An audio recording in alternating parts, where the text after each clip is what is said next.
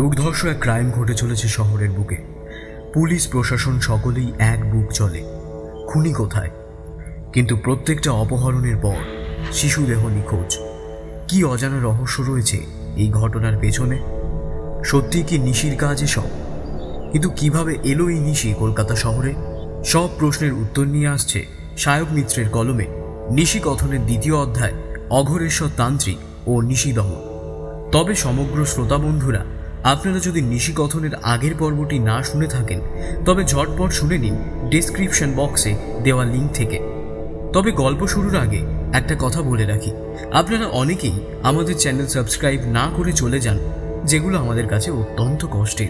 তাই কাজের ভুল ত্রুটি ধরিয়ে দিয়ে পাশে থাকা আপনাদের দায়িত্ব। এবং প্লিজ প্লিজ প্লিজ আমাদের চ্যানেলটিকে সাবস্ক্রাইব করুন। আমরা আপনাদের জন্যে আরও ভালো ভালো গল্প নিয়ে আসব। শুরু হচ্ছে নিশিকথনের দ্বিতীয় অধ্যায় অঘরেশ্বর তান্ত্রিক ও নিশিদমন।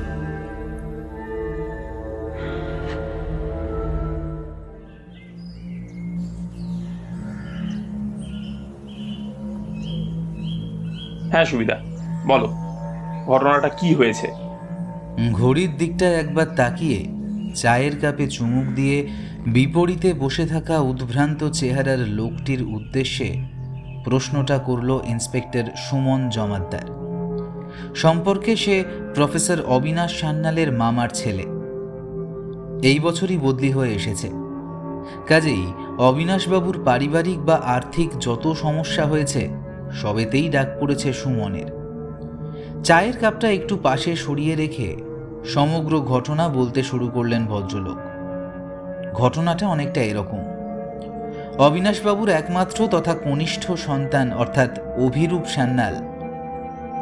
পাড়ার কাছেই একটা ছোট্ট বাগানে খেলতে গিয়েছিল পাড়ারই কয়েকটি ছোট্ট বাচ্চা ছেলে মেয়ের সাথে এবং সঙ্গে গিয়েছিলেন স্বয়ং ইন্দিরা সান্যাল, অর্থাৎ ওনার বোন। কিন্তু তারপর ঠিক কি হয়েছে জানেন না।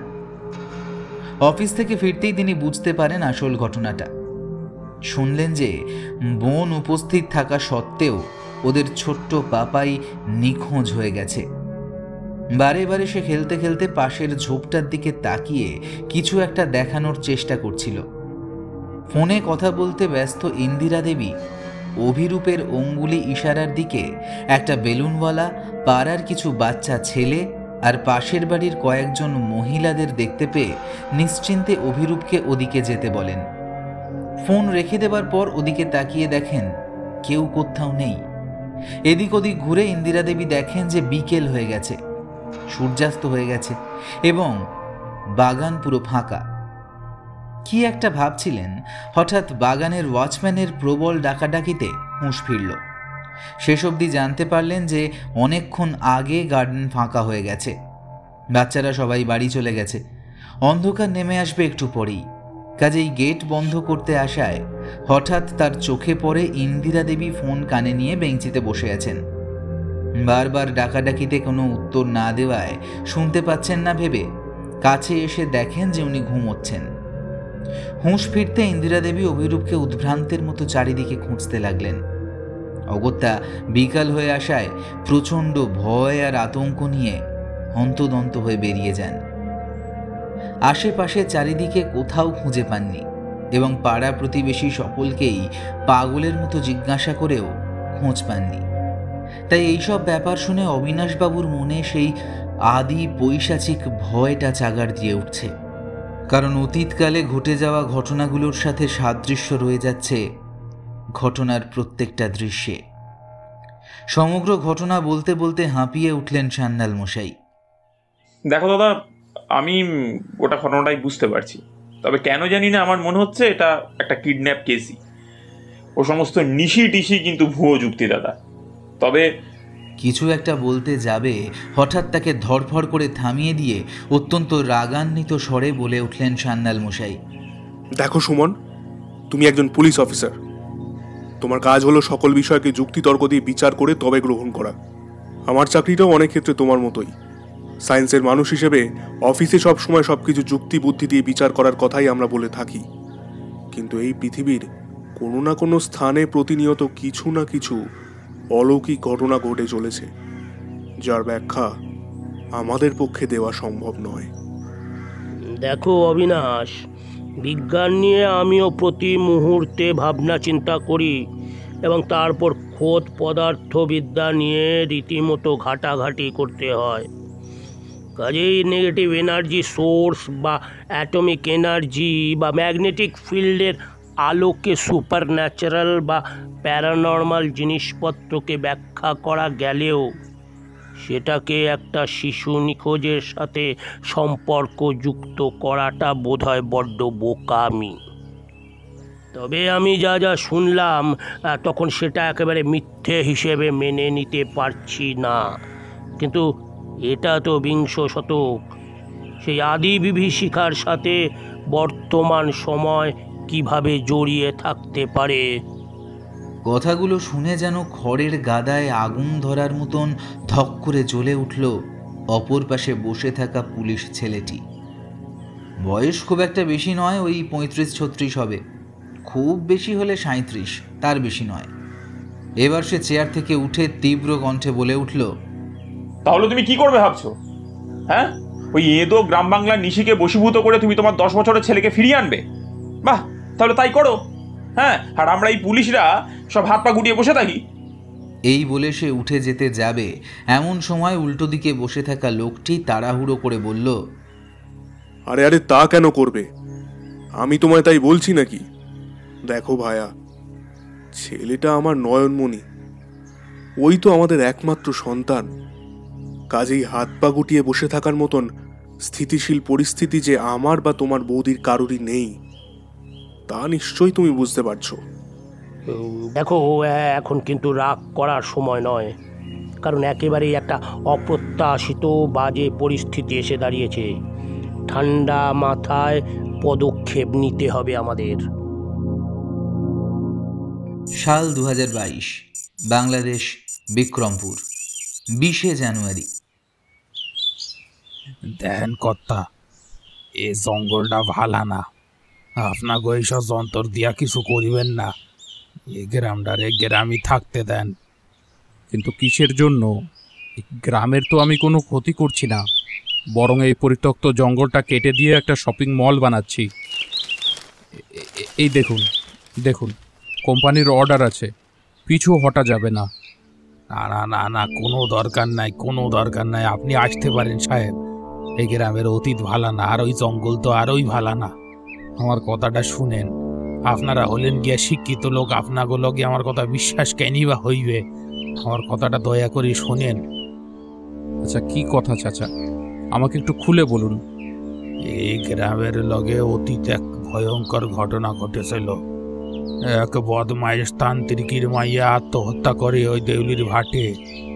তারপর থেকে ও আগবা পিসাজ ধরিয়া এক গ্রামের পোলার লগে ভীষণ প্রতিশোধ নেয়। কিন্তু সেসব দিয়ে অবশ্য কিছু করতে পারি নাই। আচ্ছা ঠিক আছে ঠিক আছে। কিন্তু এটা তো একটা গল্প। আর আপনি এটা বিশ্বাস করছেন? কি করে এটা হতে পারে? দেখুন মিয়া শুধু একটা লোককথার জন্য আমাদের কাজে আপনি বাধা সৃষ্টি করছেন। তো তুমি তুমি আমাকে কথা বিশ্বাস করতেছ না কেন? সব কিছু একেবারে মিথ্যে হয় না। যা যা যা তা বেশ তুমি তুমি যা ভালো বোঝো তাই করো। তবে দেখো আডা এই গ্রামের দক্ষিণের ওই জঙ্গলটার দিকে ভুলেও যাবা না। যাই হয়ে যাক তুমি জানো ভুলেও যাবা না ওই জঙ্গলটার দিকে। তুমি এদিকে যা করার করো কিন্তু আমার কথাটা মনে রেখো। আচ্ছা ঠিক আছে। বিশ্বাসে আঘাত দেওয়ার মতো এমন কোনো কাজ আমি করব না। আপনি সে বিষয়ে নিশ্চিন্ত থাকুন। অবশেষে কথাগুলো খাঁ সাহেবের মুখে শুনে খানিক নিশ্চিন্ত হলেন গ্রামের মোড়ল জসিমউদ্দিন। অবশ্য প্রথম দিকে খানিকটা ইতস্তত বোধ করলেও, পরে অবশ্য কোম্পানির বাড়াবাড়িতে চুপ করতে বাধ্য হন। মোড়লের বাড়ি থেকে ফিরতে ফিরতে মেঘাচ্ছন্ন আকাশের দিকে তাকিয়ে খানিক কিন্তু কিন্তু মনে জিপটায় স্টার্ট দিতে বললেন ড্রাইভারকে। তারপর অবশ্য হেন তেন প্রকারে পাকা কথা হয়ে যাওয়ায় কোম্পানির হেডকে ঝটপট শর্তাবলী জানাতে ড্রাইভারকে তাড়া দিতে লাগলেন। আকাশের ভাবগতিক ভালো নয়, ঝড় বৃষ্টি হবে মনে হচ্ছে। চারিদিকে গভীর অন্ধকার হয়ে এসেছে, সাথে হালকা ঝোড়ো হাওয়া বইছে। দূরের জঙ্গলটা যেন ভয়ঙ্কর লাগছে। নিজের মাথায় আসা ভয়টাকে প্রশ্রয় দিলেন না খাঁ সাহেব মোড়লের কাছ থেকে আজগুবি গাল গল্প শুনে যত সব ফালতু চিন্তা মাথায় আসছে। যাকে, এসব ভাবনাকে আর আসতে না দিয়ে স্ত্রীকে একটা কল করতে ফোনের কিপ্যাডে টাইপ করতে লাগলেন নাম্বারটা। নতুন ফোন আজকে কিনেই কোনো মতে সিমটা লাগিয়ে হন্তদন্ত হয়ে ছুটে এসেছেন। ফোন লাগাতে গিয়ে দেখেন নেটওয়ার্ক নেই। খানিকটা চিন্তিত মুখেই দূরের অন্ধকারটার দিকে উদাসীনভাবে তাকালেন খাঁ সাহেব।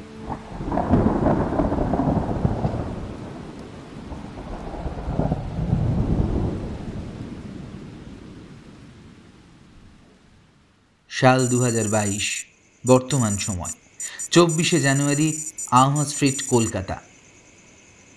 আঁচলের খুঁট দিয়ে চোখের জল মুছতে মুছতে অবিনাশবাবুর স্ত্রী বললেন, আমি জানি না ঠাকুরপো। জানি না আমি আমি শুধু আমার ছেলেটাকে চাই গো।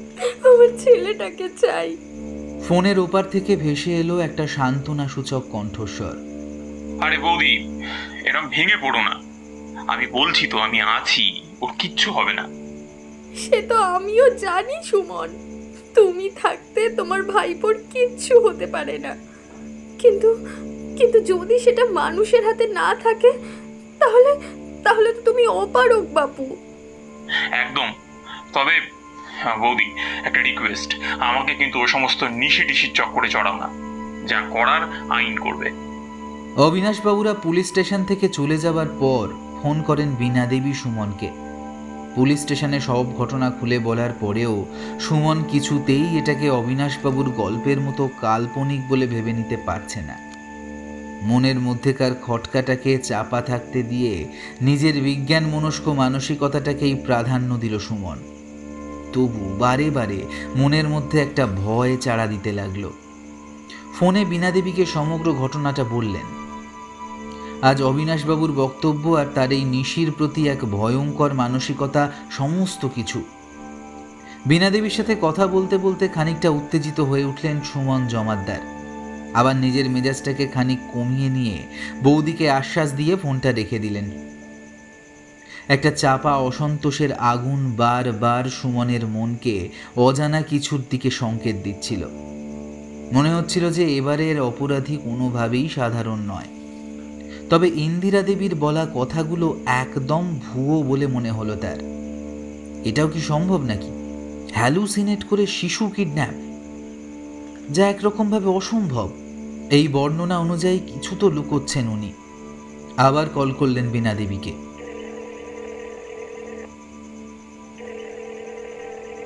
হ্যালো? হ্যাঁ বৌদি। শোনো না বলছি কাল সকালে একবার যাব। কয়েকটা খটকা আছে বুঝলে? জানাটা একটু দরকার। বীণা দেবীর সাথে কথা বলে আবার বাইরে এলেন সুমন। আজকের দিনটা যেন বড্ড বেশি অন্ধকার। হঠাৎ একটা ঝোড়ো হাওয়া এসে চিন্তায় বাধা দিল। মেঘ করছে, বৃষ্টি হবে। না, এবার বাড়ি ফেরা দরকার। ভেতরে গিয়ে এই কলকাতা শহরের বুকে ঘটে যাওয়া বেশ কিছু ক্রিমিনাল রেকর্ড নিলেন সঙ্গে এবং পুলিশ জিপে করে রওনা দিলেন বাড়ির উদ্দেশ্যে।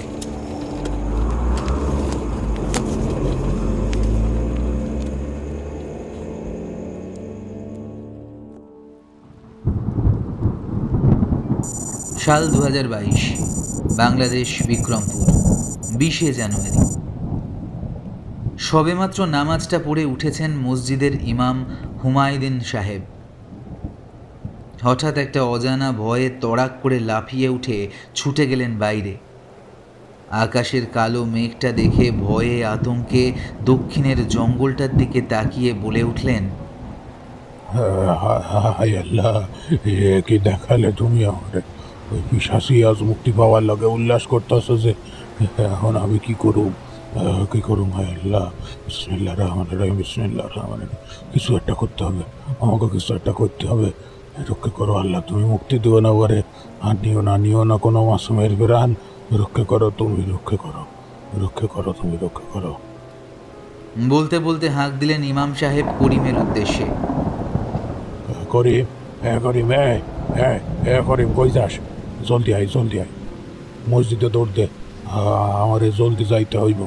তুই বাড়ি যা। বাড়ি গিয়ে তাদের কইবি, আমি শহরের কাম করণের লগে গেছি। ফিরতে রাত হইবে।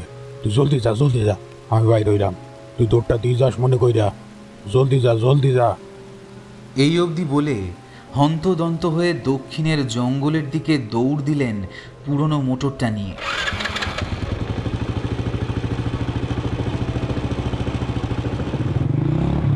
হুমায়ুদ্দিন সাহেবের কথা মতো করিম মসজিদ বন্ধ করে দিলেও কথাবার্তাগুলোর কিছুই মাথা মুন্ডু বুঝতে পারল না। হাঁকাহাঁকিতে দৌড়ে এসে ইমাম সাহেবকে তাড়াহুড়োর কারণ জানতে চাইবার আগেই তিনি মুখের ওপর কথাগুলো বলে দৌড়ে বেরিয়ে যান। একবার আকাশের দিকে তাকিয়ে আসন্ন বৃষ্টির কথা ভেবে আর অন্য কিছু মাথায় আনতে পারল না করিম। জলদি তালা লাগিয়ে ভাঙা সাইকেলটা নিয়ে গ্রামের দিকে হাঁটা দিল সে।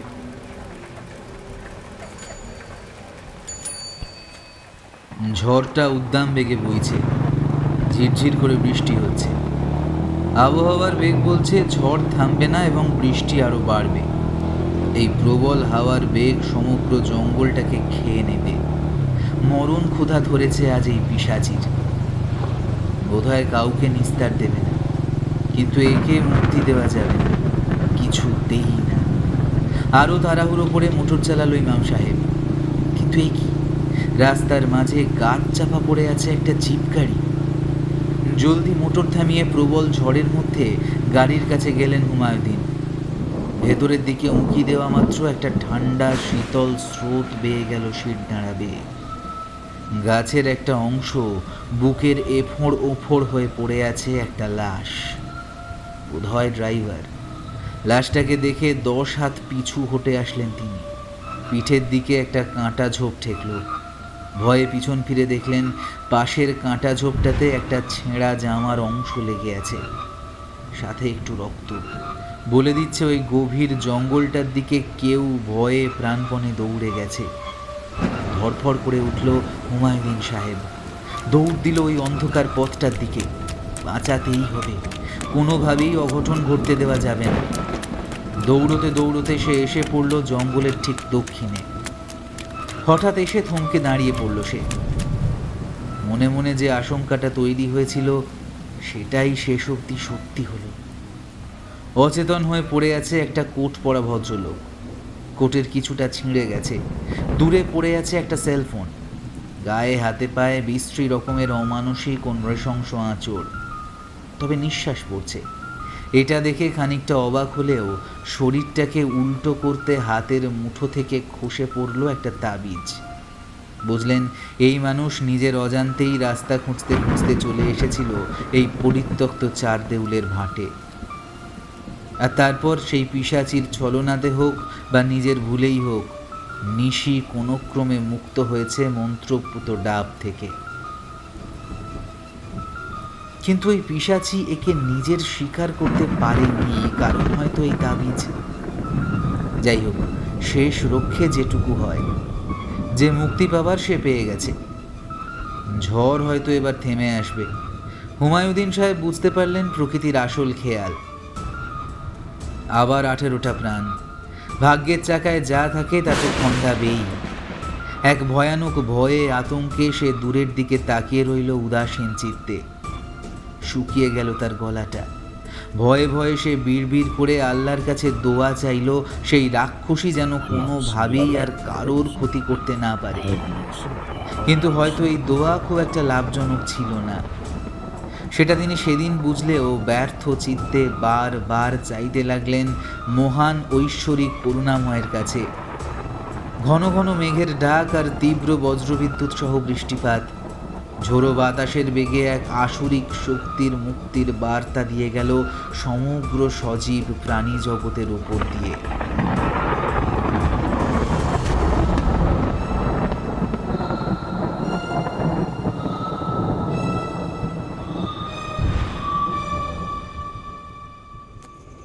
সাল দু হাজার বাইশ, বর্তমান সময়, চব্বিশে জানুয়ারি। ফোনের ঘড়িটা বলছে এখন বাজে আটটা বাহান্ন মিনিট। নটা ছুঁই ছুঁই। তবে সুমনের মনের মধ্যে একটা অজানা আশঙ্কার ঝঙ্কার মেজাজের বারোটা বাজিয়ে রেখেছে। হঠাৎ একটা ফোন কল এসে ভাবনায় ছেদ পড়ল। হ্যালো সুমন আমি শুভ বলছি রে। বাইরে নাকি? হ্যাঁ বল। হুম ওই তা একটু বাইরেই আছি বুঝলি? বাড়ি ফিরছি। তুই কলকাতা ফিরলি কবে? আচ্ছা তোর গলাটা এত উদ্বিগ্ন দেখাচ্ছে কেন? আর এত ধরফর করছিস কেন? এই তো আজকেই আসলাম।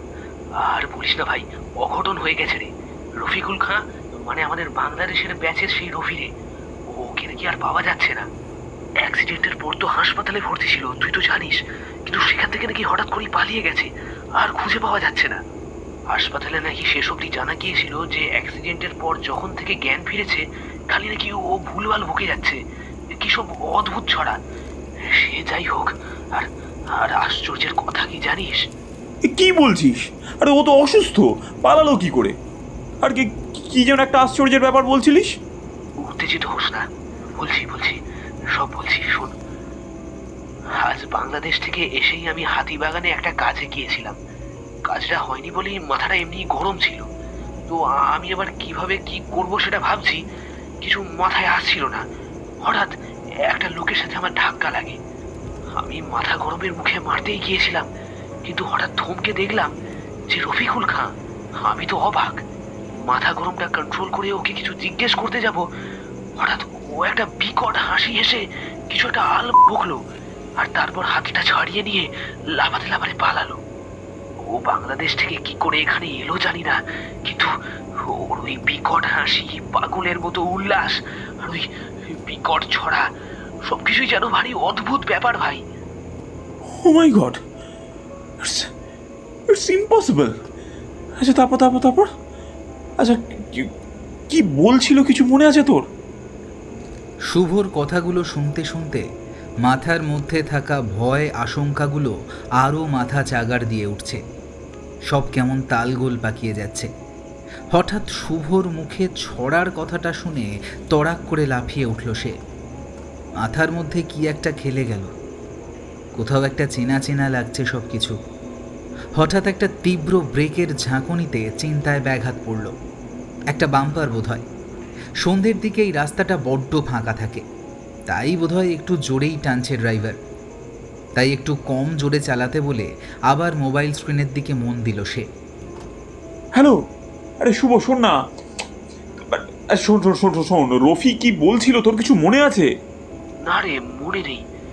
তবে আমি ভেবে পাচ্ছি না যে বাংলাদেশ থেকে ও এখানে কি করে এলো। আর তুই তো পুলিশ ভাই একটু খোঁজ করার চেষ্টা কর না ভাই। আমার খুব টেনশন হচ্ছে। আরও কিছুক্ষণ কথা বলে রেখে দিল ফোনটা। পুলিশের জিপটা রাতের শহরের স্ট্রিট ল্যাম্পের আলোর দিশা ধরে ছুটে চলল নিজ গন্তব্যের উদ্দেশ্যে। পঁচিশে জানুয়ারি, আন্দাজ বিকেল পাঁচটা পঁয়তাল্লিশ মিনিট আমহা স্ট্রিট। হঠাৎ প্রচণ্ড রেগে উঠল সুমন। জিজ্ঞাসাবাদের জন্য এসেছিলেন উনি। ইন্দিরা দেবীর জবানবন্দিতে খটকা লাগায় প্রবলভাবে ওনাকে চেপে ধরেন। এটা দেখে প্রচণ্ড রেগে যান অবিনাশবাবু এবং সুমনকে অত্যন্ত বকাবকি করতে শুরু করেন। আর বারবার নিশির কাজ বলে দাবি করতে শুরু করলে অত্যন্ত রেগে যান সুমন। হ্যাঁ হ্যাঁ আমিও দেখব আমিও দেখব তুমি কি করে তোমার ছেলেকে খুঁজে পাও? আর আমি যদি হেরে যাই না এই সর্বসম্মুখে আমি নাক্ষর দেবো। এবার দুজনের মাঝের প্রতিদ্বন্দ্বিতাকে সামলানোর তাগিদে মাঝখানে এসে দাঁড়ালেন বাড়ির গৃহবধূ। তিনি বললেন আমি আর কিচ্ছু চাই না গো ঠাকুরপো। আমি শুধু আমার ছেলেকে চাই। না না বিনা এটা আমাদের মধ্যেকার ব্যাপার। এর মধ্যে তুমি নাক গলিও না। তোমার ছেলেকে ফেরাতে এই আইন কারণ কিচ্ছু করে উঠতে পারবে না। এই শোনো সুবিধা এসব করে কিচ্ছু হবে না। আজকালকার দিন সম্পর্কে না তোমার কোনো আইডিয়া নেই। আমায় তুমি নির্বোধ বলতে চাইছো? তুমি আমায় শেখাতে এসো না। চোখের জল মুছতে মুছতে দৌড়ে রান্নাঘরে চলে গেলেন বীণা দেবী। এখন তার মুখ দিয়ে গড়িয়ে পড়া নিকশ, কালো কষ, প্লেটে রাখা সিঙাড়া মিষ্টির উপর পড়তেই ঈষৎ নীল হয়ে খানিক জৌলুস হারালো খাবারগুলি। বিতর্কে মুশগুল দুটি মানুষ সেটা লক্ষ্যই করল না। মুচকি হেসে তিনি বললেন যত মত তত পথ। নিরুদ্দেশ মনোরথ। ছাব্বিশে জানুয়ারি প্রজাতন্ত্র দিবস। বিকেলবেলা পুলিশ স্টেশন।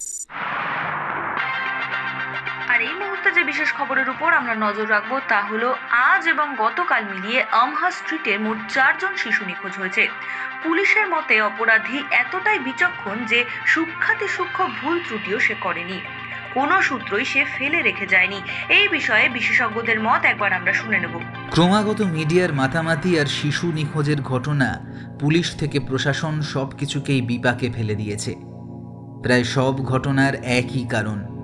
হয় বাড়ি, নয়তো কিন্ডার গার্ডেন নয়তো বাগিচা, যেখান থেকে হোক শিশু নিখোঁজ হচ্ছে। এবং আততায়ী এমনই কৌশলে শিশুদের অপহরণ করছে যে কোনো নাম গন্ধও টের পাওয়া যাচ্ছে না।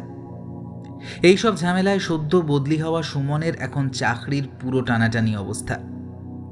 কি করবে কি করবে ভেবে না পেয়ে ক্রমাগত পুরনো কেস ফাইল ঘাঁটছে আর শহরের অলিগলিতে খুঁজে চলেছে সমস্ত আততায়ীদের। কিন্তু কোনোভাবেই এই ঘটনার সাথে কেউ জড়িত নয়। বৌদিকে আর কোন মুখে ভাইপোর হারানোর দুঃখে আশ্বাস দেবে কিছুতেই বুঝতে পারছে না। প্রবল যন্ত্রণাতে মাথা ফেটে যাচ্ছে তার। হঠাৎ একটা গাড়ির শব্দে আবার উঠে বসল সে। আবার একই কেস হয়তো।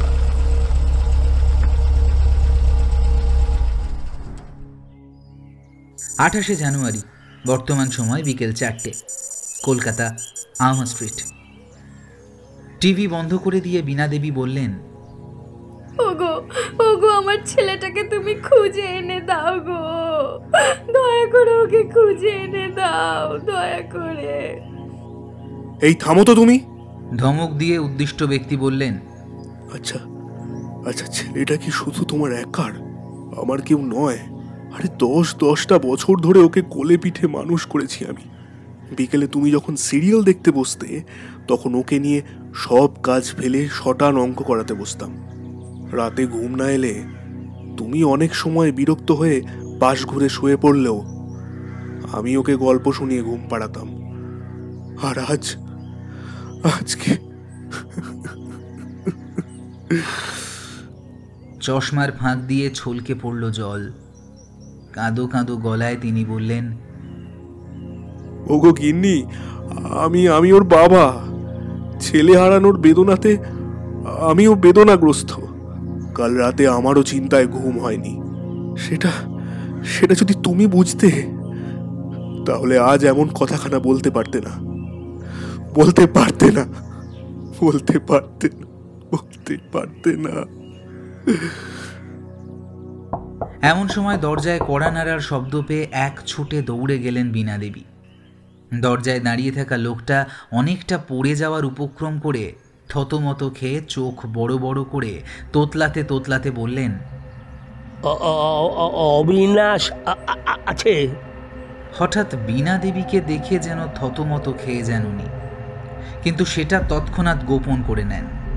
হ্যাঁ ওগো তোমায় ডাকছে। হ্যাঁ কি হয়েছে বলরামদা? বলছি উনি কে মানেটা কি? ও তো তোমার বৌমা বিনা। তাহলে তাহলে ওই বাড়ির পিছনের পুকুরে যার দেহ ভেসে উঠেছে সে কে? মানে? এক তীব্র বিস্ময় তথা আতঙ্কে অবিনাশবাবুর মাথাটা ফট করে ঘুরে গেল। ভালো করে একবার নিজের স্ত্রীর দিকে তাকিয়ে নিয়ে বলরামবাবুকে বললেন এসবের মানে কি? আমি কি মিথ্যে বলব? পাড়ার সকলেই দেখেছে। বিশ্বাস না হয় এ- এসো এসো আমার সাথে। সেই শুনে দুজনে যেতেই যাচ্ছিল। এমন সময় তীব্র কণ্ঠে বীণাদেবী বলে উঠলেন দাঁড়াও শুধু তুমি নয় আমিও যাব। আচ্ছা চলো। দরজা দিয়ে বেরোতে যাবে হঠাৎ দেখা হলো সুমনের সাথে। অপর পাশে দাঁড়িয়ে থাকা সুমন এবার জল ভরা চোখ নিয়ে বলে উঠল, সুবিধা? আমি আমি পারলাম না সুবিধা। আমি আমি পারলাম না কাউকে বাঁচাতে। আমি আমি ছেলেটাকে বাঁচাতে গিয়ে বৌদিকে আচ্ছা তুমি কিছু বুঝতে পারোনি না। এসব কি বলছো তুমি সুমন? তোমার বৌদি তো আমার পাশেই আছে। ধীরে ধীরে পিছন থেকে বেরিয়ে এলেন বীণা দেবী। ক্রোধিত বদনে বললেন কোথায়? কোথায় দেখি কোথায়? আমি সশরীরে থাকতে কিনা আমাকেই মৃত বলে ধারণা করা হচ্ছে? কোথায় দেখি? কোথায়? তবে পুকুরের সামনে যেতেই ঘটল এক চমৎকার। ফুলে ফেঁপে ওঠা মৃতদেহটা, যাকে এতক্ষণ সকলে বলছিল বীণা দেবী, এখন দেখা গেল সেটা একটা বাচ্চা মেয়ের মৃতদেহ। এবার যেন সবাই একটু থতমতো খেয়ে গেল। মৃতদেহের দিকে আঙুল তুলে তিনি বললেন, কি? বলি আমার ছেলেটাকে আড়াল করে কি এবার তোমরা আমায় মারতে চাও? কি করছ তোমরা পুলিশ হয়ে? যে যেখান থেকে পারো আমার ছেলেটাকে আমার ছেলেটাকে নিয়ে এসো নিয়ে এসো আমার ছেলেকে। এই বলে তিনি হন্তদন্ত হয়ে বাড়ির দিকে চলে গেলেন। এরপর সুমন বিস্মিত কণ্ঠে ডাগর চোখ করে বলল জানো তো দাদা আমি কিন্তু ঠিকই দেখেছিলাম। এমনকি ওরাও তো সবাই আমাকে বলল আচ্ছা এতজন কি ভুল বলবে বা ভুল দেখবে? আমি না কিছুতেই অঙ্কটা মেলাতে পারছি না। আর আমি যদি বলি তুমি যা দেখেছ সেটাই ঠিক ও তোমার বৌদি নন। এ কি বলছো তুমি দাদা? তোমার মাথা ঠিক আছে তো? চলো বাড়ি চলো সব বোঝাচ্ছি। না গো দাদা। আমার এখন এই লাশটাকে মর্গে পাঠানোর ব্যাপার আছে। আমি বরং রাতে আসব। হুম ঠিক আছে। তবে আমি তোমাকে ফোন করে জানিয়ে দেব কীভাবে কি করবে। বিনা যেন কিচ্ছুটি টের না পায়। বলরাম দা, তুমিও থাকবে কিন্তু। এখন বাড়ি যাও। সমগ্র ঘটনা সুমনের পাশাপাশি যুক্তিবাদী বলরাম বিশ্বাসকেও চমকে দিয়েছিল সেদিন। যেন অবিশ্বাস্য ঘটনা। স্তব্ধ করে দিয়েছিল তাকে তখন। একটাও প্রশ্ন করতে পারেনি সে। কেবল দাঁড়িয়ে দাঁড়িয়ে সবটা বোঝবার চেষ্টা করছিল। অবিনাশের কথায় মাথা নাড়িয়ে চলে গেল সুমন। না, মাথার মধ্যে কিছুই ঢুকছে না সুমনের। চোখের সামনে বৌদির এমন আশ্চর্য ঘটনা আবার অন্যদিকে শহরের বুকে একের পর এক বাচ্চা নিখোঁজ হয়েই চলেছে, সাথে আবার বন্ধু পাগল হয়ে কলকাতার শহরে ঘুরে বেড়াচ্ছে। কিন্তু আবার অদ্ভুত ছড়া। একের পর এক সব চিন্তা ভাবনা গুলিয়ে তাল গোল পাকাচ্ছে। কিছুতেই কোনো যোগসূত্র খুঁজে পাচ্ছে না সে। আবার সুবিধা এরকম বাড়াবাড়ি শুরু করেছে। এদিকে ইন্দিরা দেবী কিছুই জানেন না, নাকি জেনেও কিছু জানাচ্ছেন না, সেটা বোঝাই যাচ্ছে না। কোথাও তো একটা বড় জল ঘোলা হচ্ছেই। পুলিশ স্টেশনে এসে খানিক জল খেয়ে আবার ভাবতে শুরু করল সে একদম শুরু থেকে। এমন সময় একটা মেসেজ ঢুকলো তার ফোনে। শুভ মেসেজ করেছে। মেসেজের উত্তর দেয় সে, কিন্তু কথা বলতে বলতে সে যেন আকাশ থেকে পড়ে। শুভ নাকি কলকাতাতে বিগত মাসখানেক ধরেই নেই? আর খাঁ তো দিব্যি সুস্থ আছে এখন। হ্যাঁ অ্যাক্সিডেন্টের ঘটনাটা সত্যি, কিন্তু পরের দুদিনের মধ্যে সুস্থ হয়ে যায় সে। কথা আর বলে উঠতে পারে না সে। মেসেজ দেখেও রেখে দেয়। আবার তার চিন্তায় ছেদ পড়ে। তাহলে কি সুবিধার কথাগুলোই সব ঠিক? এসবই নিশির কাজ। কিন্তু তাহলে তো সুবিধার ছেলে বা অন্য নিখোঁজ শিশুদের আর খোঁজই পাওয়া যাবে না। না, আর ভাবতে পারে না সে। আবার চিন্তায় ছেদ পড়ে একটা ঘটনার সহসা উপস্থিতিতে। বাইরে একটা জটলা হয়েছে। একটা পাগলকে নাকি একটা গাড়ি ধাক্কা দিয়েছে। যদিও খুব একটা জটিল কিছু হয়নি। বিরক্ত চিত্তে সহসা বাইরে গেলেন অফিসার। কিন্তু বাইরে যেতেই সে তাজ্জব হয়ে গেল। এ তো সেই পাগল। ভালো করে দেখার চেষ্টা করল সেটা রফিকুল খাঁ কিনা। কিছু জিজ্ঞাসা করতে যাবে এমন সময় খিলখিল করে বিকট চিৎকার করে লাফিয়ে উঠল সে। বিকট চিৎকারে সকলে অবাক। পাগলটা অফিসারের দিকে তাকিয়ে বলল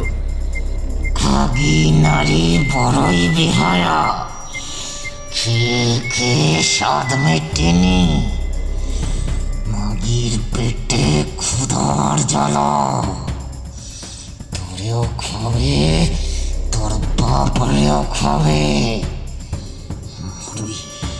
তুই মরবি। এই বলে দৌড়ে পালালো সে। ব্যতিব্যস্ত জনতা পাগল বলে খানিক দুচ্ছাই করে যে যার কাজে চলে গেল।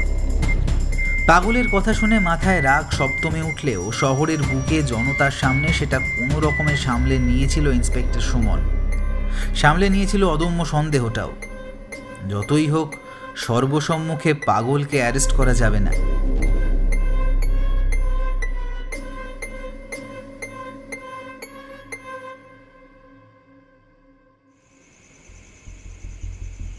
যথারীতি রাত্রিবেলায় একত্রিত হলো তিনজন। বীণা দেবীর আড়ালে চলল শলা পরামর্শ।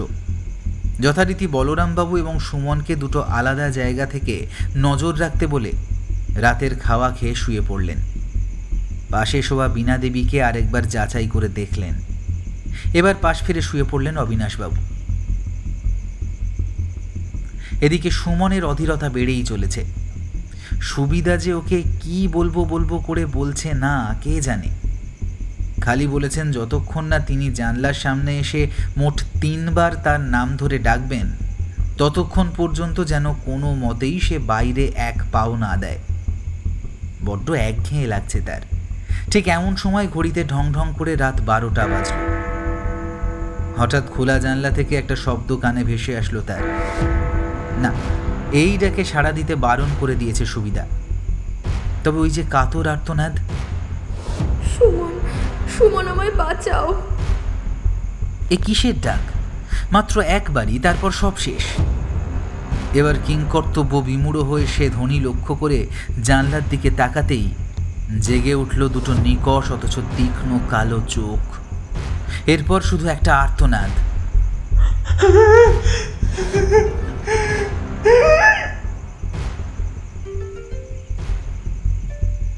চোখটা খানিক লেগে এসেছিল অবিনাশের। হঠাৎ একটা ক্ষীণ আর্তনাদ তার পাতলা ঘুম ভাঙিয়ে দিল। বিছানায় তাকিয়ে যেন অবধারিত ঘটনার পরিপ্রেক্ষিতে একটু হাসলেন। তবে ওই আর্তনাদটা কিসের? নিশির মায়াজাল না তো? একবার হয়েই সেটা থেমে গেছে, তাও প্রায় দশ মিনিটের মতো হলো। বলরামবাবুও ছুটে এসেছেন তার ঘরে। অবিনাশবাবুর বাড়ির লাইব্রেরি থেকে আনা পুঁথিটা যেটাকে বালিশের নিচে লুকিয়ে রেখেছিলেন, সেটাকে নিয়ে বলরাম কাকাকে কোনো জবাব না দিয়ে ওনাকে সঙ্গে নিয়ে বেরিয়ে গিয়ে উঠলেন সুমনকে ইশারা করতে ঘরের জানলার দিকে। পিছনের দরজা দিয়ে বাগানের পথ ধরে সেখানে গিয়েছেন তিনি। তবে কই, তিনবার ডাকার বেশ খানিকক্ষণ পরেও তো ছেলেটার প্রত্যুত্তর পাওয়া গেল না। নিশ্চিত সুমন তার বহুদিনের পরিচিত গ্রাম বাংলার অতি জাগ্রত বিভীষিকার কবলেই পড়েছে।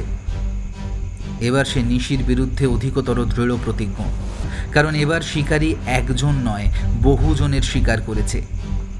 তবে সে কোথায় খুঁজবে তাদের? কোথায় খুঁজে পাবে তার প্রাণাধিক প্রিয় ছেলে ও ভাই সুমনকে? উপায়টা করে দিল স্বয়ং শত্রুপক্ষ। সুবিধা বলে একবার ডাকতেই অবিনাশ বুঝে গেল এটা সেই মায়াবিনী চাল পিছন ঘুরে তাকাতেই থমকে দাঁড়াল। না এ তো জলজ্যান্ত সুমন। তবে না কিছুতেই না। শত প্রশ্ন মাথায় ঘুরপাক খেতে খেতে একটা কথা কানে এলো। আমার সঙ্গে এসো। মন্ত্রমুগ্ধের মতন দ্রুত পদে সুমনের পিছন পিছন যেতে লাগল দুজন। আনুমানিক ঝড়ের বেগে নিয়ে গেল এক গহীন জঙ্গলে। কিন্তু এটা তো বর্তমান সময় না, বা বলা বাহুল্য যে বাস্তব সময়ের কোনো অংশই না। এটা তো বহু যুগ অতীতের কোনো এক অংশ। তারা তাহলে সময়ের চক্রে কোনো এক নিষিদ্ধ সময়কালে এসে পড়েছে, যেখানে সাধনা করছিলেন একজন তান্ত্রিক। তীব্র মন্ত্রধ্বনিতে আকাশ বাতাস মুখরিত। এবার ধীরে ধীরে উঠে দাঁড়িয়ে ঘুরে তাকালেন তিনি। সে কি ভীষণ রূপ। দীর্ঘকায় সুঠামদেহী তৈলাক্ত চেহারা। চোখ দুটো ভাটার মতো লাল। মুখের দাড়িগুলো জটবদ্ধ হয়ে তালগোল পাকিয়ে রয়েছে। ঠোঁটের ফাঁক দিয়ে ছলকে পড়ছে ঈষৎ রক্ত। মাথায় জড়ো হওয়া তেঁতুল জটা সাপের ফোনার মতো ফোঁস ফোঁস করছে। বিদ্যুৎ বরণ কণ্ঠে তিনি বললেন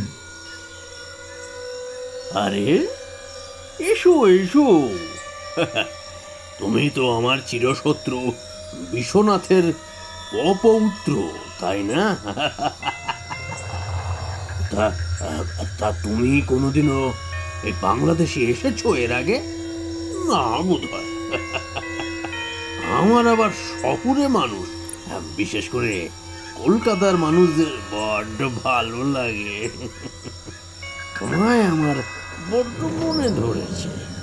তাই তোমায় যে আমি এত তাড়াতাড়ি ছাড়তে পারব না, আসলে আমার তোমাকে চাই না। চাই তোমার হাতে থাকা ওই ওই পুঁথিটাকে, যেটাকে তোমার ওই সেই আহাম্মক ঠাকুর দাদা দীর্ঘ জীবন ধরে লিখে রেখেছিল, যেখানে লেখা রয়েছে নিশিকে পরাজিত করার জন্য জেলেদের প্রবল শক্তিশালী সেই মন্ত্র যেটা আমার চাই। তুমি হয়তো ঠিক তোমার পপ্রিতার মতো তাই না? হ্যাঁ, কি তাই ছল করে প্রথমে তোমার স্ত্রী তারপর ছেলে এবং আরও পনেরো জনকে হরণ করে আমার এই ক্যাঁকে গুঁজে রেখেছি। কোথায় রেখেছেন ওদের? আপনি যা চান আমি আপনাকে আমি আপনাকে সব দিয়ে দেব। আগে আমার পরিবার ও পরিজনদের আমার কাছে ফিরিয়ে দিন। কে? কে আপনি? কোথায় এনেছেন আমাদের? সুমন কোথায়? বৌমা বাচ্চা কোথায়? জবাব দিন জবাব দিন ফিরিয়ে দিন ওদেরকে। আচ্ছা বাবা। আচ্ছা আচ্ছা ঠিক আছে ঠিক আছে। আমি আবার খুব দয়ালু মনোভাবী কি না? এক সময় অনেকের প্রভূত ক্ষতি করেছি। তবে আজ আজ আমার একটাই লক্ষ্য, শুধু তোদের ক্ষতি সাধন করা, তোদের বংশকে নির্বংশ করে দেওয়া। আহ, রাখ সব কথা। এনে তোর লোক। নিয়ে যা যা। তখনও ঠিক বুঝে উঠতে পারছিলেন না বলরাম বিশ্বাস যে এসব হচ্ছেটা কি। বাস্তব অবাস্তবের দুনিয়ার বাইরের কোনো এক জগতে তারা এসে পড়েছে। আর এসব যা চোখের সামনে হচ্ছে, সেগুলো কি সত্যি সঠিক? নাকি মায়া আবদ্ধ হয়ে মনের অজান্তেই কোনো এক ঝোপ ঝাড়ে ঢুকে পড়েছে তারা? কিন্তু এত ঘন জায়গা তো কলকাতা শহরের বুকে থাকতে পারে না। তার ঘোর কাটবার আগেই দেখল অবিনাশ মন্ত্রমুগ্ধের মতো তান্ত্রিকের কথা মতো কাজ করছে। তান্ত্রিক একে একে তার স্ত্রী, ছেলে এবং অবশেষে সুমনকে প্রকট করে তার হাতে তুলে দিলে। কথা মতন বইখানা তাকে দিয়ে দিলেন অবিনাশবাবু। এবার সহাস্য বদনে স্ত্রীর হাত ধরে ছেলেকে কোলে তুলে নিয়ে বেরিয়ে আসতে লাগলেন। হঠাৎ তান্ত্রিক ডাক দিল চলে আয়!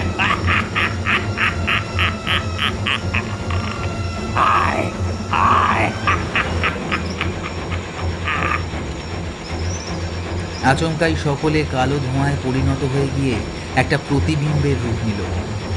বিস্ফারিত চোখে তিনি দেখলেন, সবই ছিল তার ভ্রম এতক্ষণ যারা ছিল, তার স্ত্রী, ছেলে, ভাই, এখন তারাই নিশি হয়ে তার কাছে ধরা দিয়েছে। হঠাৎ দুঃখে, বিষাদে মাটিতে বসে পড়লেন তিনি। এবার নিজের চোখকে বিশ্বাস করতে পারলেন না বলরাম। জানা অজানার ঘোর কাটিয়ে তিনি তৎক্ষণাৎ দৌড়ে গেলেন অবিনাশের কাছে। তারপর রাগে, ক্রোধে একটা কাঠের ডাল তুলে মারতে গেলেন তান্ত্রিককে। শুনতে পেলেন না অবিনাশের বারণ ধ্বনি। তান্ত্রিকের ক্ষমতায় তৎক্ষণাৎ পুড়ে ছাই হয়ে গেলেন। প্রবল রাগে, ক্ষোভে, দুঃখে ফেটে পড়ল অবিনাশ। হাউ হাউ করে লুটিয়ে পড়ল মাটিতে। তার আর কিচ্ছু করার নেই। তান্ত্রিকও সেই সময় অট্টহাস্য করতে করতে বনের আরও ভেতরে চলে গেল।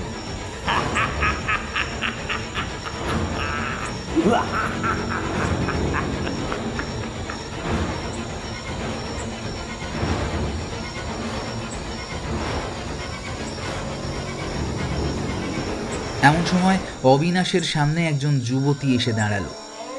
তার দিকে মায়া ভরা চোখে তাকিয়ে খানিক নিরীক্ষণ করে বলল,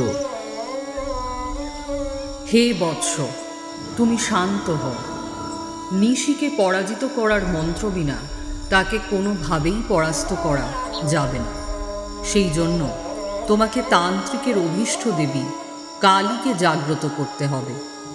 তবে একটা কথা, তাকে জাগ্রত করতে হলে বলি দিতে হবে তরতাজা আঠারোটি প্রাণীর। অর্পণ করতে হবে চার দেউলির ভাটে। আমার দেওয়া খড়গ তোমাকে পথ দেখাবে। চমকে উঠে অবিনাশ বললেন হে দেবী আমি কি করে এতগুলো প্রাণকে হত্যা করব?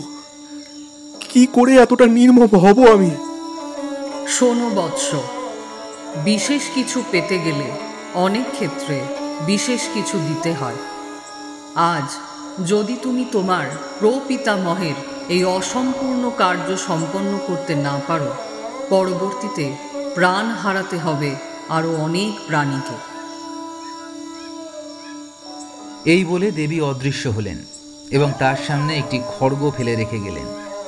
এবার চোখের জল মুছে অবিনাশ খড়গ হাতে তুলে নিয়ে টলমল পায়ে আগের দিকে এগিয়ে যেতে লাগলেন।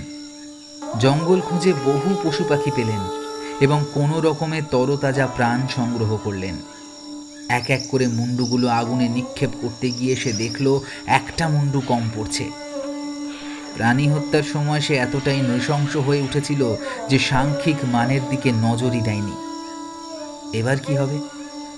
তৎপরতার সঙ্গে কাঁদতে কাঁদতে সে বলল, মা, তোর যদি এই ইচ্ছে হয় তুই যদি এতেই সন্তুষ্ট হোস। তবে তাই হবে। আজ আজ তোর এই যজ্ঞ মণ্ডলে আমি আমার মুন্ডচ্ছেদ করে তোকে অর্পণ করব। এই বলে সে যেই খড়গোটা নিয়ে নিজের গলা নিক্ষেপ করে বসাতে গিয়েছে অমনি কোথা থেকে একটা বাচ্চা মেয়ে এসে তার হাতের খড়গোটা ধরে তাকে বাধা দিয়ে বলল কি করো গো বাবা? তুমি আমায় হত্যা করো? আমায় হত্যা করে তুমি দেবীকে অর্পণ করো? তুমি তুমি কে মা? এই জঙ্গলে কি করছ? না মা না। তুমি আমায় বাবা বলে ডাকলে। না না না। আমি আমি তোমায় কিছুতেই হত্যা করতে পারব না। আমি এই জঙ্গলেই থাকি। শোনো আমি যা বলছি তাই করো সময় নষ্ট করো না। না মা, না, কিছুতেই পারব না। এই বলে যেই সে খড়গোটা দিয়ে নিজের গলায় কোপ বসাতে যাবে, এমন সময় ছোট্ট দুটো হাত কোন জাদু বলে তার হাতের অস্ত্রটা তুলে নিজের গলায় বসিয়ে দিল। তবে এ কি? আর্তনাদ নয়, খিলখিলিয়ে হাসছে মেয়েটি। এক ফোঁটা কান্না রোল নেই, এও কি সম্ভব? বিস্মিত হয়ে সে দেখতে লাগল সৌম্যকান্তি পুতুল পুতুল গরনের মেয়েটা এক দীর্ঘকায় নারী মূর্তিতে পরিণত হচ্ছে। কোমর অবধি কোঁকড়ানো চুল নেমে গিয়েছে। সেগুলি সাপের মতন হাওয়ায় ভেসে ফোঁস ফোঁস করছে। ধরহীন সৌম্যকান্তি নগ্ন দেহ। গলা বেষ্টন করে রয়েছে ফনাধর তার দুটো হাত। এক হাতে ছিন্নমস্তক, অপর হাতে খড়গ। গলা থেকে ফিনকি দিয়ে বেরোচ্ছে তিনটি তাজা রক্তের ধারা। একটি পান করছে নারীমুণ্ড বাকি দুটোকে দেবীর দুই প্রান্ত থেকে প্রাণ করছে বাকি দুজন নগ্ন নারী। এবার এক গগনভেদী বজ্রকণ্ঠ বলে উঠল, আমি দেবী ছিন্ন মস্তা। তোমার ভক্তিতে আমি তুষ্ট হয়েছি।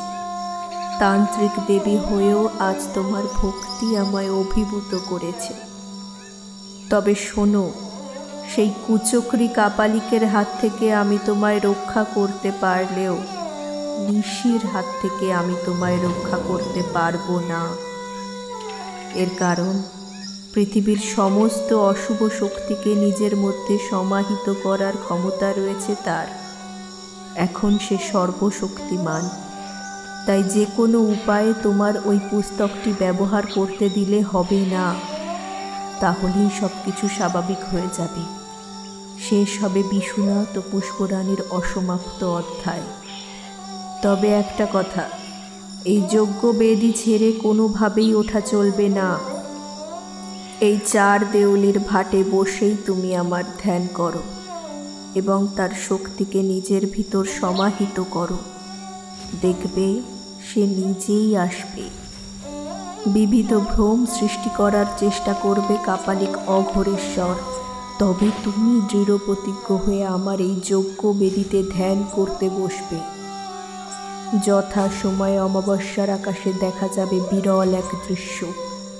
মেঘে ঢাকা চাঁদ, জ্যোৎস্না বর্ষণ করবে সমগ্র পৃথিবীর ওপর। আর নষ্ট করবে শতাধিক পুরনো তোমার প্রপিতার পুস্তকটিকে। তাই আমার কথা স্মরণ রেখো। জয়শ্রী ভব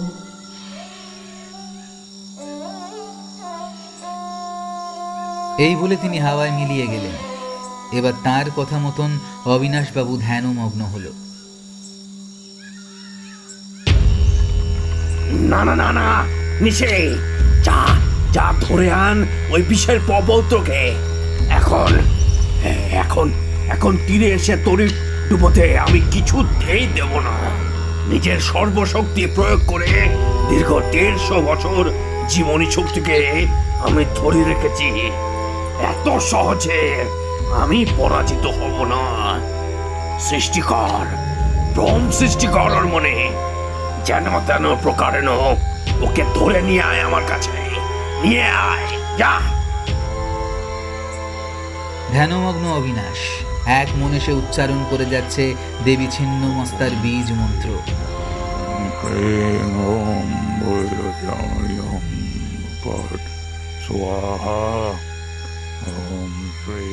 এটাই মোট আঠেরো হাজার বার জপ করতে হবে তাকে, এবং প্রতিবারে অগ্নিতে নিক্ষেপ করতে হবে একটি করে কৃষ্ণবর্ণ দ্রব্য, একটি করে চুল।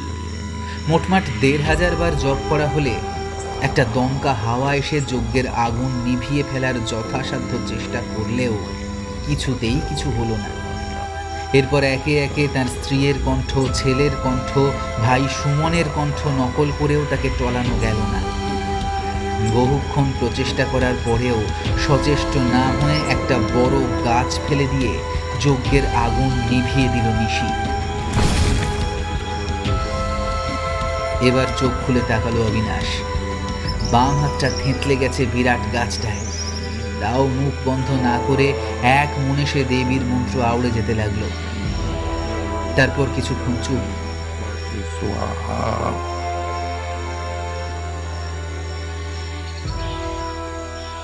অবশেষে ক্লান্ত, পরিশ্রান্ত নিশি চলে গেল তান্ত্রিকের কাছে। কিন্তু এবার হুকুম তামিল করার জন্য নয়, নিজের প্রাপ্য বুঝে নেওয়ার জন্য। দেড়শো বছর আগেও পরাজিত হয়েছিল বিশুকে হরণ করতে। কিন্তু দেবী শক্তি তাকে বন্দি করে দিয়েছিল এই চার দেউলির ভাটে। সে যাত্রায় কাপালিক বেঁচে গেলেও আজ তার পথ আটকানোর কেউ নেই। তা বুঝতে পেরে তাড়াহুড়ো করে পুস্তকটি খুলতে লাগল নিশিকে অবরোধ করতে। কিন্তু বিস্মিত চোখে দেখল, পুস্তক পরিণত হয়েছে এক মুষ্টি ভস্যে। কিন্তু নিশিও যে এত সহজে ছাড়বার পাত্রী নয়, এবার সামনে দিয়ে পথরোধ করে দাঁড়াল সে। দুটো মিনমিনে কালো হাত ঘূর্ণির মধ্যে থেকে বেরিয়ে এসে তার গলাটা শক্ত করে ধরে ঘূর্ণির মধ্যে বদ্ধ করে এক বিশ্রী রকমের গর্জন করে গেল।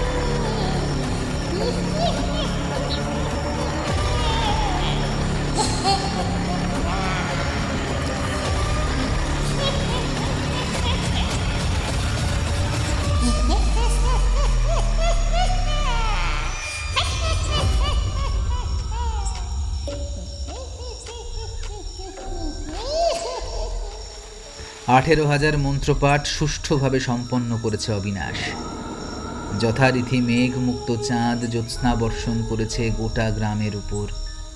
তার মাঝে সম্মিলিত হলো একটি তীব্র লাল ও তীব্র নীলাভ দুটি দুতি। সে এক অপরূপ মূর্তি। বাম দিক দিয়ে দেবী কালীর মূর্তি, অপর প্রান্তে দেবী লক্ষ্মীর মোহময়ী মূর্তি একসঙ্গে বলে উঠল, অবিনাশ সব বিপদ কেটে গিয়েছে। সকলকে ফিরে পাওয়ার সময় এসেছে। এই নাও একটি রক্ত জবা। তুমি বিজয়ী হয়েছ।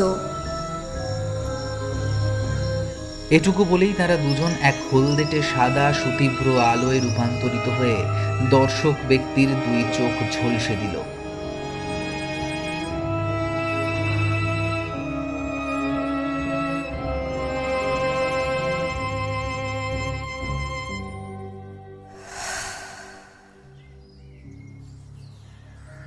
চোখ খুলতেই অবিনাশ দেখল, সোফাতে সে শুয়ে আছে।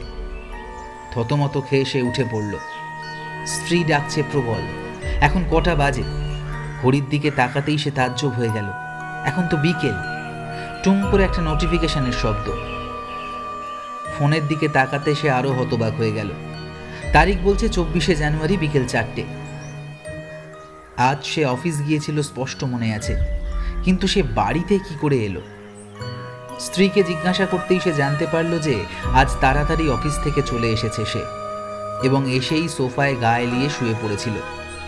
ছেলের কথা জিজ্ঞাসা করতে সে জানতে পারল যে ইন্দিরা তাকে নিয়ে পার্কে গেছে, একটু বাদেই চলে আসবে। কিছুই বুঝতে পারছে না কি হচ্ছে। সে দ্রুত বোন ইন্দিরাকে ফোন করল, কিন্তু ফোন লাগার আগেই দেখল ইন্দিরা ছোট বাচ্চাকে নিয়ে ফিরে এসেছে। ছোট্ট বাচ্চাটা বাবাকে দেখা মাত্রই দৌড়ে এসে কোলে উঠে পড়ে। কিছুই বুঝতে পারে না সে। তবে সত্যিই কি এতক্ষণ স্বপ্ন দেখছিল? সত্যি কি তাই?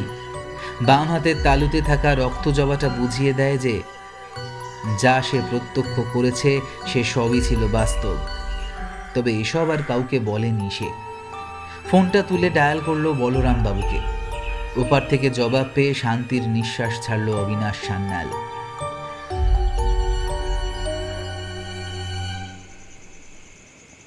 সন্ধে হয়েছে। বাড়ির দারোয়ান ফের তন্দ্রাচ্ছন্ন চোখ নিয়ে কোনো মতে তাকিয়ে আছে রাস্তার ওপর। বারবার ঢুলছে আর জেগে উঠছে। বাড়ি বাড়ি সন্ধ্যার পুজো শুরু হয়েছে। এমন সময় এক পাগল এসে দাঁড়াল বাড়ির সামনে। কি মনে করে খিলখিল করে হেসে উঠল আর বলে উঠল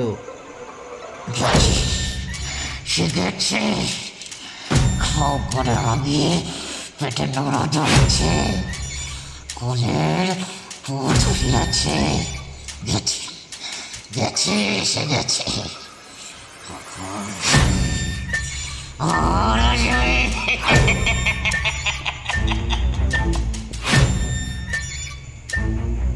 এই বলে উল্লাসে হাসতে থাকে সে। আচমকা এই বিকট চিৎকারে ঘুমটা ভেঙে যায় দারোয়ানের। অসহ্য এই চিৎকারে পাছে পাড়ার পরিবেশ নষ্ট হয়। তাই সে লাঠিটা নিয়ে ঘা কয়েক পিটিয়ে বিদায় করে দিল লোকটাকে। কিন্তু কে এই পাগল? কোথা থেকে এর উদ্ভব? এত ভ্রম কিসের? উত্তরটা পাওয়া গেল না। দূরের অন্ধকারে সে নিজের পরিচয় আর একরাশ রহস্য নিয়ে অদৃশ্য হয়ে গেল।